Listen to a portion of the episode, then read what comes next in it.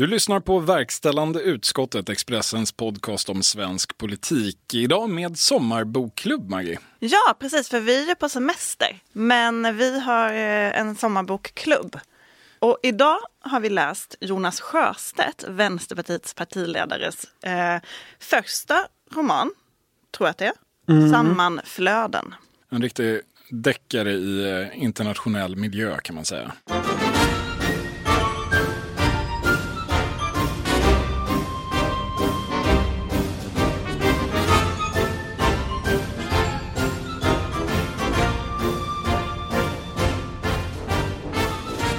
Torbjörn Nilsson. Ja.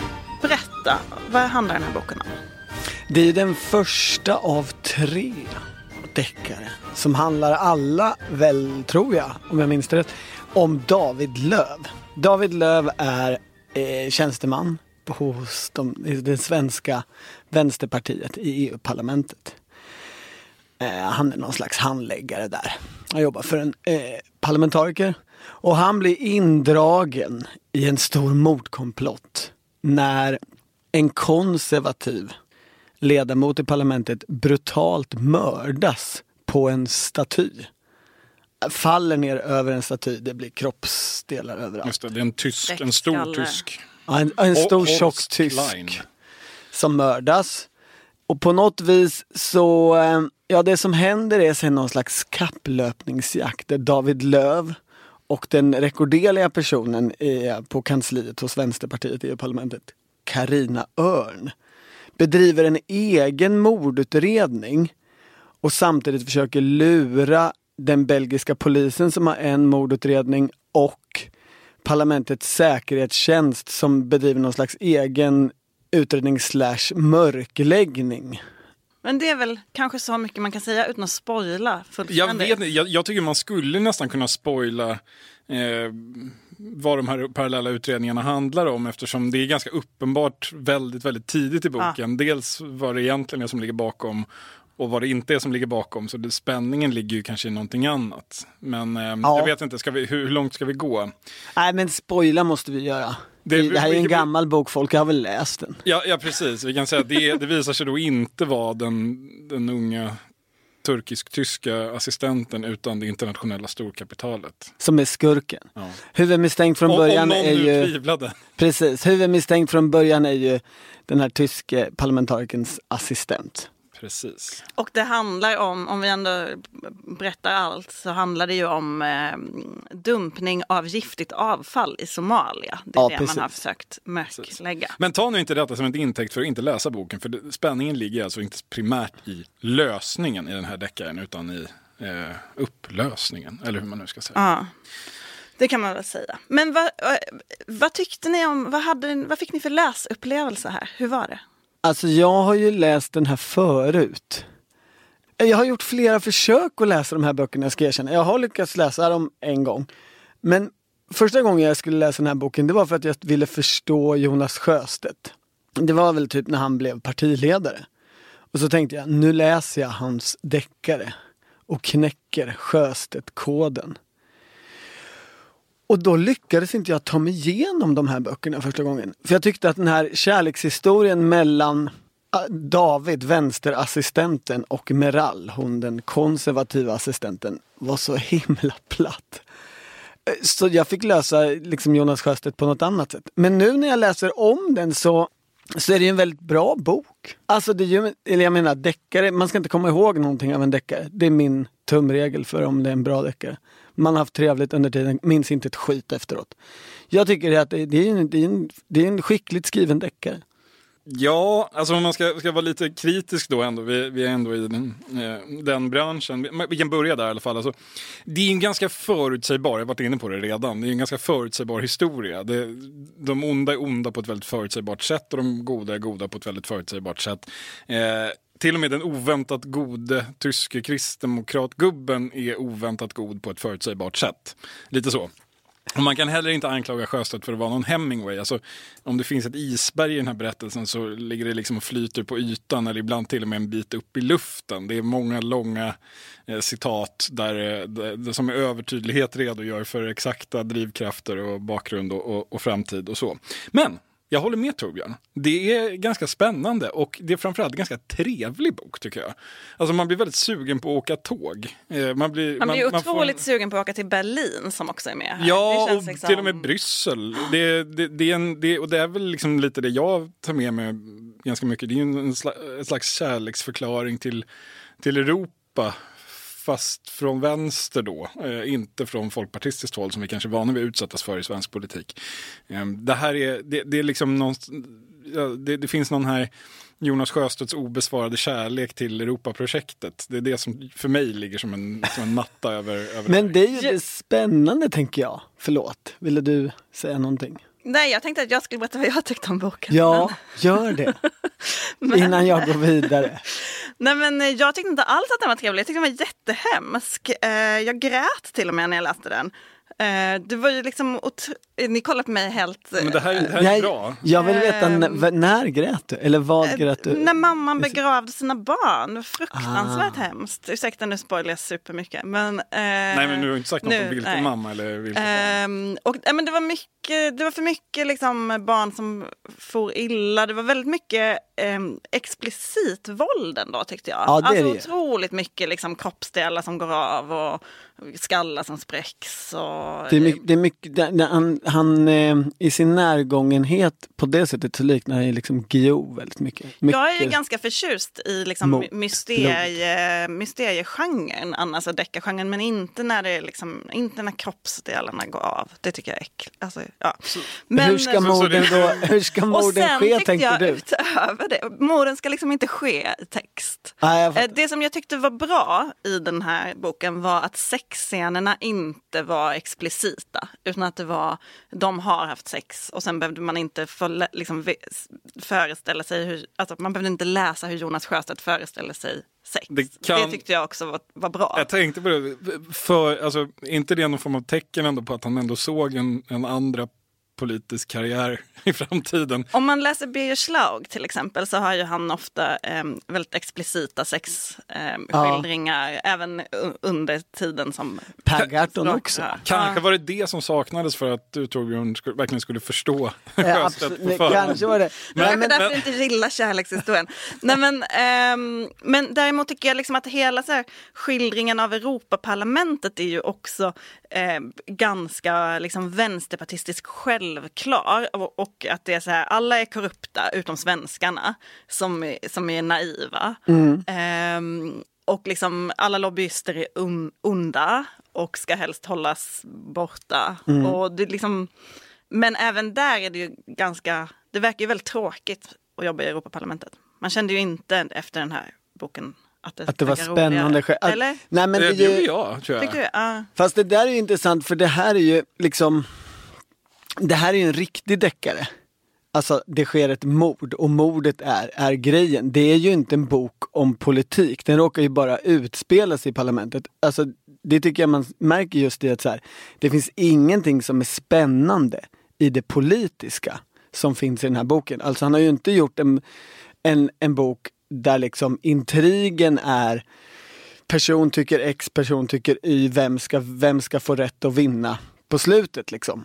Så, så han gör ju ingenting med, med politiken utan litar som många deckare, författare även när de skriver deckare om politik eller i politiska miljöer till liksom våldet. Det måste finnas ett mord och det måste vara hemskt och det ska helst vara explicit och sådär. Om man läser den här boken efter att ha hört detta kommer man bli jättebesviken för så himla explicit är kanske inte våldet. Nej, jag, nu. eh, Men det var ändå för mycket för mig.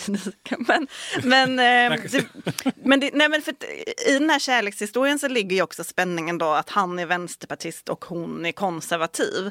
Men det används ganska lite. Exakt. Det görs liksom inte direkt någonting av det där. Däremot typ någon säger så här, ja men konservativa behöver inte vara onda. Liksom, eh, lite som en sån klassisk vänstersyn, att alla som inte är vänster eh, vill andra illa. Men, eh, men det, är liksom, det är typ det och inte så mycket mer. Men hon förekommer ju knappt i boken om man tänker på det. Hon, hon omtalas hela tiden och han tänker väldigt mycket på henne men hon är ju inte med. Hon försvinner ju i början. Och, ja, hon, alltså, det, är, det, är en väldigt, det är en väldigt begränsad karaktärsteckning av den här då, eh, turkiska Ja. kristdemokratiska assistenten. Det är, ju en, det är ju en bok som handlar mer om poliser än om politik. Liksom. Ja, men det är, det, är, det är lite intressant. Det är en kärlekshistoria som ändå löper genom boken, men den ena parten är knappt med. Ja, men, nej, men som, som jag sa, jag har haft invändningar mot den tidigare. Eller, jag får säga, eller hur den...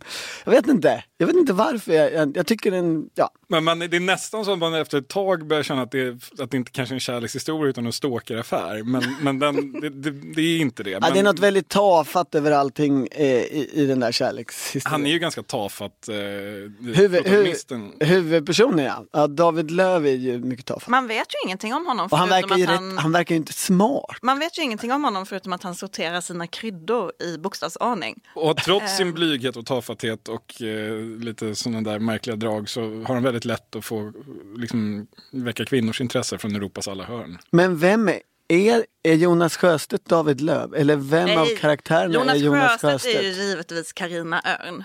Hjälten, i bo- den, den riktiga hjälten. Ja, den riktiga hjälten är Carina. Småbarnsmamman som har fyra söner och som eh, lägger upp all sin strategi både för att lösa mordgåtan och för arbetet i parlamentet utifrån hur hon hanterar familjelivet hemma. Det liksom står som mall. Vi måste säga vad hon har för roll. Hon i boken eller, Eller i, parlament, i eh, Hon är parlamentet. ju en annan assistent väl? Ah, är hon inte chef? Hon kanske är chef för kansliet. Ja, för, för vänster... Man uppfattar henne som någon slags kanslichef Ja, är hon. för Vänsterpartiets kansli. Men hon är ju den som sen lägger upp strategin för hela liksom, mordutredningen. Absolut. Ehm, och det är, jag tycker att det är en otroligt realistisk skildring av småbarnslivet. Och man, den är ju skriven 2008, jag tror att eh, Sjöstedts barn var väl ganska små då. Ja, den är ju skriven när han hade slutat som EU-parlamentariker och var hemmapappa som det står på baksidan. Just det. I New York. Det roligaste tycker jag med det är ju Alltså det finns ju en bild på baksidan eh, där Jonas Sjöstedt ser liksom väldigt mycket yngre ut än han eh, gör idag. Och att det, alltså, Det är ju 12 år sedan. Ja men, nej, men det är så här, på den tiden var ju Jonas Sjöstedt liksom vänsterns huvudperson när det kom till EU-kritik. Och det är ju väldigt spännande i att, ja men du Viktor säger att du läser in liksom en, en, eh, en kärlekshistoria till Europa eller till det EU-projekt som han ändå kanske tycker om eller lärde sig tycka om under de där åren i, i parlamentet. Alltså han satt ju där hela 90-talet i princip och eh, det var ju den där perioden när liksom EU-kritiken var levande i Sverige. Stor, levande, stor fråga och där massa personer liksom gjorde politisk karriär på att vara EU-kritiska och samtidigt vara del av det där bygget. Att åka ner dit och, och vara kritikerna och sådär. Och det är ju rätt spännande för då, alltså i hela den här bilden som är på baksidan är ju någonting av så här, Jonas Sjöstedt är en upprorsman. Han, han är radikal. Han tänker göra stora saker. Han eh, menar allvar. Och den där, så har han ju inte varit som partiledare. Eller så har ju inte bilden av Jonas Sjöstedt som partiledare så mycket varit. Alltså arg ung man, radikal, tänker, tänker liksom stort. Tänker, eh, här ska det göras Men vad rejäla har bilden av honom som partiledare varit då? Snarare, eh, nej, säg vad du tänker. Snäll, klok, timid karl som eh, går att liksom prata med om Jag det tror mesta. att det där är en bluff. Det är mycket möjligt. Berätta. Ja, Hur är du det en kan inte bara säga sådär och så lämna ordet vidare. Nej men jag tror, och liksom när man pratar med folk eh, som har jobbat med honom och varit i, i partiet så är ändå bilden att han är eh, mycket, mycket tuffare och mer slipad än den här liksom snälla mannen som ofta visas upp. Som, som är den bild han, han, det han ger sken av. Att han snarare är en ganska eh, liksom brutal maktspelare i många lägen när det behövs. Alltså han, han är Carina Men, Örn. men däremot är han ju kanske inte radikal. Alltså han har ju snarare fört partiet från det mer radikala och gjort Mm. upp med liksom de allra mest radikala elementen i partiet och drivit liksom en helt ny strategi där man ska söka makt på ett annat sätt. Och så. Mm, Ja men då är han ju Carina Örn. Som du var inne på. Och då kanske han inte bara vill vara Carina Örn. Nej, men den här boken vittnar ju om en person som gillar att liksom, vad ska man säga, lägga pusslet eller liksom Mm. eh, eh, göra Just nu pågår vår stora season sale med fantastiska priser på möbler och inredning. Passa på att fynda till hemmets alla rum, inne som ute, senast den 6 maj. Gör dig redo för sommar. Välkommen till Mio. CSRD. Ännu en förkortning som väcker känslor hos företagare. Men lugn, våra rådgivare här på PWC har koll på det som din verksamhet berörs av. Från hållbarhetslösningar och nya regelverk till affärsutveckling och ansvarsfulla AI-strategier. Välkommen till PWC. Göra, göra komplicerade planer. Och det är väl det En han strateg. också har, är. Ja. Ja, men alltså, för att återknyta ändå där till, till EU och EU-kritiken. Jag, jag läser inte det här som en EU-kritisk bok i första hand. Utan det, det, det här är en bok som är väldigt kritisk mot storskalig kapitalism möjligen. Eller gärna då liksom eh, storskalig kapitalisms eh, lobbyism kanske till och med. Däremot så tycker jag att man anar hela tiden en form av ändå romantik kring vad EU kunde vara. Alltså, det, det är väldigt svårt att se det. Alltså, jag menar, hade Boris Johnson på 90-talet eller eh, Daniel Hannan eller Nigel Farage eller någon av de här brittiska EU-kritikerna som var där för att, för att bråka, hade de skrivit en motsvarande bok så hade Ja. det varit en, ett formligt dråpligt mord på EU-institutionerna. Ehm, det hade gått att göra det här så mycket värre, eh, skildra det här på ett så mycket värre sätt. Ja. Det, det jag får med mig här är ju att, ja, det, det är ganska fint skildrat om hur man kan sitta och hamra fram ändå pragmatiska och bra kompromisser mellan eh, här, ändå anständiga tyska kristdemokrater och svenska vänstergrupper och någon tokig kommunist från Grekland. Och det, det är nog så här lite nästan alla kommer samman och, och man kämpar på och man är pragmatisk. Man, Och sen tar man tåget till Strasbourg och super. Ja, och så dejtar man någon assistent från Polen och, och sådär. Men, men även politiskt menar jag så, så, så finns det någon det är väldigt lätt att se vad han tycker att EU borde vara. Det är väldigt svårt att se att här, he- hela bygget skulle vara, ja det finns korrupta inslag, men jag menar den kritiken som, som han har mot EU-systemet, den kan han ju lika gärna applicera på eh, Sveriges riksdag till exempel. Han skildrar ju ett parti, ett svenskt parti negativt. Har ni tänkt på det? Det är Junilistan som för- förekommer några gånger. Och som bland annat då efter mordet så beskriver han hur Junilistans kanslichef sitter och äter entrecote med pommes frites och eh, en rejäl hög majonnäs. Och eh, detta äter han då varje dag till lunch. Och sen så skämtar han rått om eh, någon som äter grillspett för att den här, den här dödade personen är ju sp- spetsad på ett Just spett det. på statyn.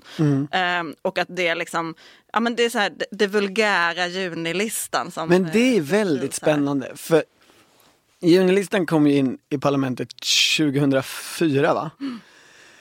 Fick 14 procent av rösterna på liksom fyra månader. Det var ju, då fanns ju inte Sverigedemokraterna som liksom politiskt fenomen Nej, de i fanns inte i riksdagen när den här boken skrevs heller. Nej, nej. Utan det var ju det första svenska, liksom, ja, populistiska partiet eller fram, snabbt framgångspartiet. Dessutom liksom skapat av liksom experter, elitgrupper i, i Stockholm, får man säga. Det var ju, eftersom det var ett EU-val så glömdes det ju ganska mycket bort och det där partiet liksom havererade i alla i liksom försök att nå riksdagen och sådär. Men det var ju enormt omvälvande, särskilt för de som var i EU-parlamentet då. Att här in kom liksom några nya EU-kritiker som tog liksom en annan position än då så här Vänsterpartiet och Miljöpartiet som var EU-kritikerna. Eh, och som lyckades mycket bättre att liksom kapitalisera bland väljarna eh, den här EU-kritiken. Dessutom så var de inte politiker utan tråkiga ekonomer som hade tjänat asmycket pengar och satt stora, i stora feta villor i Saltsjöbaden och sånt där. Eh, och liksom ha- de ha- var ju inte alls folkliga. Det fanns ju inget folkligt. Det, man, man förstår ju att detta Det provocerar skönt. Jonas Sjöstedt, ja, oh, han måste ju blivit vansinnig. Men förstår man inte också den här liksom, alltså de här motstridiga krafterna som, som har slitit i eh, ja, Vänsterpartiet kanske mer än något annat parti och Jonas Sjöstedt som person väldigt mycket som vi har sett i den här interna debatten de senaste åren kring hur de ska förhålla sig till EU som projekt. Alltså, det finns ju en dröm om en europeisk vänster som arbetar tillsammans och liksom gör kontinenten till en vackrare plats där man kan åka nattåg mellan eh, olika alternativområden i Berlin och Antwerpen och allt vad det är. Liksom. Eh, och så, samtidigt så, så, så är EU är det system man har för att göra det arbetet men man är väldigt kritisk till vissa inslag i det eh, bygget. Och då hamnar man här, ska vi vara emot EU eller ska vi, ska vi verka inifrån? Ja. Vänsterpartiet har ju fortfarande inte riktigt landat där. Det här var ju en debatt som blev väldigt stark inför EU-valet förra året där man då släppte sitt utträdeskrav efter något hummelmumlande resonemang om, om Brexit och så. Men jag ser väl återigen den här boken som ett bevis på att det där avogheten mot ett utträdeskrav handlar inte bara om Brexit och eh, stök och att man inte vill vara i lag med högernationalister utan det är en genuin ambivalens mm. inför mm. om det är, inför om man ska verka inom systemet eller inte och jag tror att, att han innerst inne lutar åt att han vill det. Det beskri- finns ju en annan person, karaktär som beskrivs som någon så här, ett europeiskt drömbarn som vill ha en svensk eh, mamma och en fransk pappa eller vad det är. Ja, som liksom har gått i skolan över hela Europa och allt är, är så fantastiskt. Men, men Vänsterpartiets grupp i, i EU-parlamentet beskrivs ju inte så eh, Ja, den verkar han inte tycka om jätte... Det, ordet väldigt galna anarki det är, allt, han, det är en viss upprepning av ordet anarkism så fort han, han skildrar eller pratar ja, om Vänsterpartiets De skildringarna är ju nästan, förutom junilistan då, är det ju av liksom olika såna här frifräsande haveristiska vänsterledamöter i Europaparlamentet. Ja. Kärleksfullt men ganska liksom, satiriskt men, men, man förstår ju att, liksom, eh, att vara i Bryssel och jobba där verkar ju skapa någon slags behov hos folk att alltså även Per Gahrton har ju skrivit böcker om Europaparlamentet och mm. Sjöstedt har ju då skrivit tre. Det här är en trilogi. Alltså det verkar, det verkar som att man har ett visst behov av att få utlopp för sina upplevelser där som man kanske inte får i svensk Brysselbubblan. Ja men ja, men är inte det ganska naturligt? Är det inte lite som om om du luftlandsattes på Antarktis och liksom gick där omkring och upplevde någonting som ingen där hemma som du känner, ingen av dina kompisar, ingen, ingen, land, här, ingen vet om och ingen kanske egentligen intresserar sig särskilt mycket för heller. Men du vet ju att det här var ju, det här är ju storslaget, vackert, fantastiskt. Då skulle du också börja skriva böcker om pingviner. Liksom. Eh, det finns någon sån aspekt tror jag. De känner att vi är ju för tusan mitt i centrum av det här enormt eh, intressanta, stora, hemska. Det är klart att det måste berättas om. En annan aktör som är med flera gånger i den här boken är ju Expressen. Det kan man säga. Och, eh, det är Expressen in... kommer inte så bra ut. Va? Expressen är ju inte på den, liksom, eh, kanske varken på den goda eller den onda sidan, men, men mer på liksom slasksidan. Nej, onda jo, skulle jag säga. Ja, fast det... Ja, men det här är ju, det är ju liksom kriget mot terrorism och Expressen enligt Jonas Sjöstedt driver på nyhetsplats att alla människor som inte är pursvenskar är potentiella terrorister. Det är, väl... det är ju så han skildrar det. Ja, det är lite hårt. Ja, det är hårt. Men, men det, är liksom, det finns ju inte ett, ett positivt ord eh, om Expressen om man säger så. Men jag skulle säga det, är, det är en satirisk någonting... skildring snarare än något, ja. något annat med, med besattheten och kriget mot terrorismen. Ja, det, det, här tycker jag att det, det, liksom, det är inte, det är inte liksom en pust utan en hel orkan av Jan Guillou-inspiration kan man ju säga. Han har ju bara så jag har aldrig läst Guillou så jag Nej men Jan Guillou hatar Expressen. Det, ja. det, det är det som är säkert och han gör det med exakt det argumentet. Det här är också lite grann en skildring av ett 00-tal som känns ganska avlägset på sätt och vis. Eh, men Eh, ingen av oss var inblandade. Kan Nej, men jag tycker det är, mycket, det, det, är ju mycket, det är spännande att läsa den här boken nu på många sätt för att så mycket liksom är förändrat. Och inte minst i den så paradoxen av att liksom, svenskarna har accepterat, eh, ja men det finns, det finns ju inget underlag för liksom omfattande eller djupgående EU-kritik i Sverige idag. Det finns liksom väldigt liksom, Sverigedemokraterna har försökt liksom med, med så Swexit-tankar. Det händer ingenting. Så å ena sidan har så här, svenskarna liksom accepterat och omfamnat det här EU-projektet. Å andra sidan så kvarstår ju den här Brysselbubblan. Där, som ni var inne på innan, där så här, ingen vet vad som händer i Bryssel, ingen bryr sig. Det finns ingen riktig rapportering eller omfattande rapportering därifrån det, de som skickas dit lever liksom lite i ett parallellt universum eller Parktis. Eh, och det är ju en, rätt, det är ju en konstig paradox. Eh, tänker jag. Men eh, om vi ska liksom försöka blicka lite framåt här nu ändå. Eh, Maggie, Jonas Sjöstedt, om han nu någonsin kommer iväg så är ju tanken att han nu ska återgå till en tillvaro som hemmaman till sin diplomathustru i ett annat land. Känner du att du vill att han återupptar den här karriären som författare? Känner du ett behov av en deckare som utspelar sig i Hanoi? Eh, ja, Om han men- tonar ner det explicita våldet. Nej men kanske i riksdagen. Absolut, Ah. i riksdagen skulle det vara jätteintressant. Eh, nej men jag tycker eh, i grund och botten är ju det här en väldigt välskriven bok tycker jag. Eh, Jonas Sjöstedt har liksom ett, eh, ett bra språk och eh, det är liksom Ja, men den är, den, det finns ett bra driv, sen är det liksom lite platt på sina håll, men det kanske är genren lika mycket som författarskapet.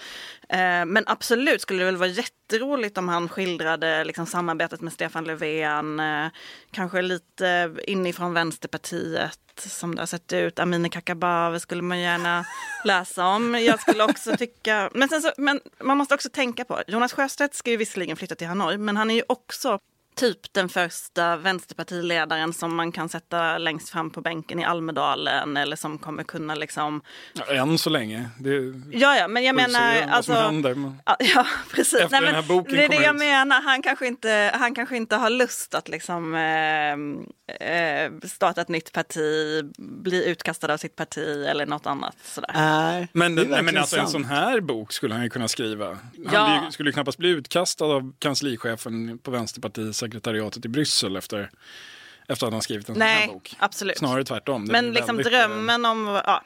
Eh, Du men- tänker ja, att han men- inte vill bli dissident? Nej, precis. Nej, och det skulle ju vara unikt nästan. Som i Vänsterpartiet, så att säga.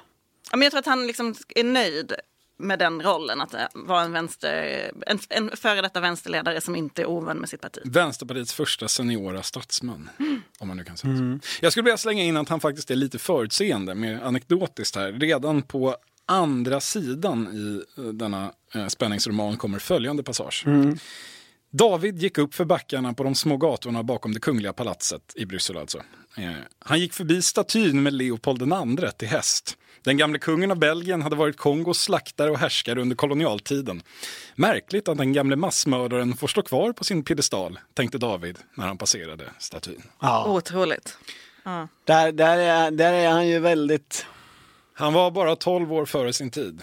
För nu är just den statyn är väl nerpackad. Det är väl den som är. Mm, Ja. precis. Mm, den finns inte Men längre. eh, man undrar Samma ju vad mer i den här boken som kommer slå in då. Om han nu, Tänker har, några, om han nu har förmågan att förutspå framtiden. har du några Nej, gissningar? jag tänker på, nej, mordet tänkte jag på mest. Om det, Aha, ja, nej, det, Om det kommer vara- kan vi ju hoppas att det, Inte sker att det inte sker. Om inte annat för att det vore jobbigt att läsa om. Ja. Nej, hörni, vad, vad säger ni? Vi, har vi några fler eh, tillägg? Har vi någon övrig fråga på den här boken, Torbjörn? Nej, jag, jag tycker att det är viktigt att poängtera i det här sammanhanget att den här boken har getts ut av Håström förlag i Umeå, för de driver också Sveriges bästa antikvariat. Mhm. Det är ju också en, en väldigt fin skildring av eh, Umeå, eller Västerbotten. Eh, och polisarbetet i Västerbotten eh, som boken är värd att läsa bara för det tycker jag. Och ingen Ja. av de här aktörerna har alltså betalat för de här omnämndarna, vill jag bara Nej, det, det påpeka är tider vi lever. obetalda samarbeten. Huruvida de betalade för någonting i boken, det vet vi ingenting om, men med tanke på... Men jag tycker, kan vi inte, kan vi inte beställa en bok av Sjöstedt? Alltså vad borde han skriva för bok? För han kommer ju skriva Jo. igen, tror jag. Ja, men gjorde Shoot. vi inte nyss det? Ja, va- var det, var det Kakabaveh-boken ni, ni vill? Jag vill ha en deckare som utspelar sig i Sveriges riksdag, det kan vi väl Ja. landa i. Ja, Ehm, där det gärna förekommer förvecklingar inom Vänsterpartiet. Ja. Men jag har absolut inget emot en, en djup skildring av Stefan Löfven. Det tycker jag skulle vara nej, väldigt det- intressant. Ja, En unauthorized biography till och med kanske? Nej, alltså en, bara en nyckelroman liksom. Ah. jag vill ha den liksom inifrån fackvärlden mer tror jag.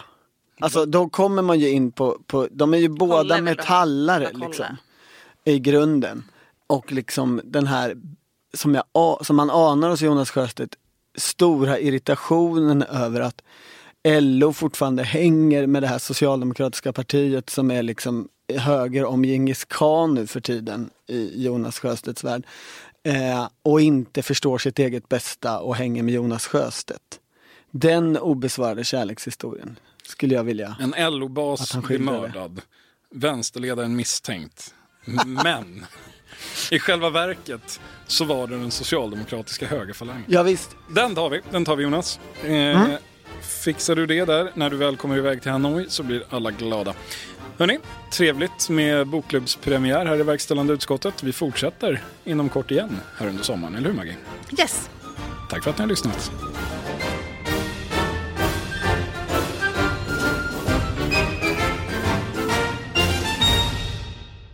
Du har lyssnat på en podcast från Expressen.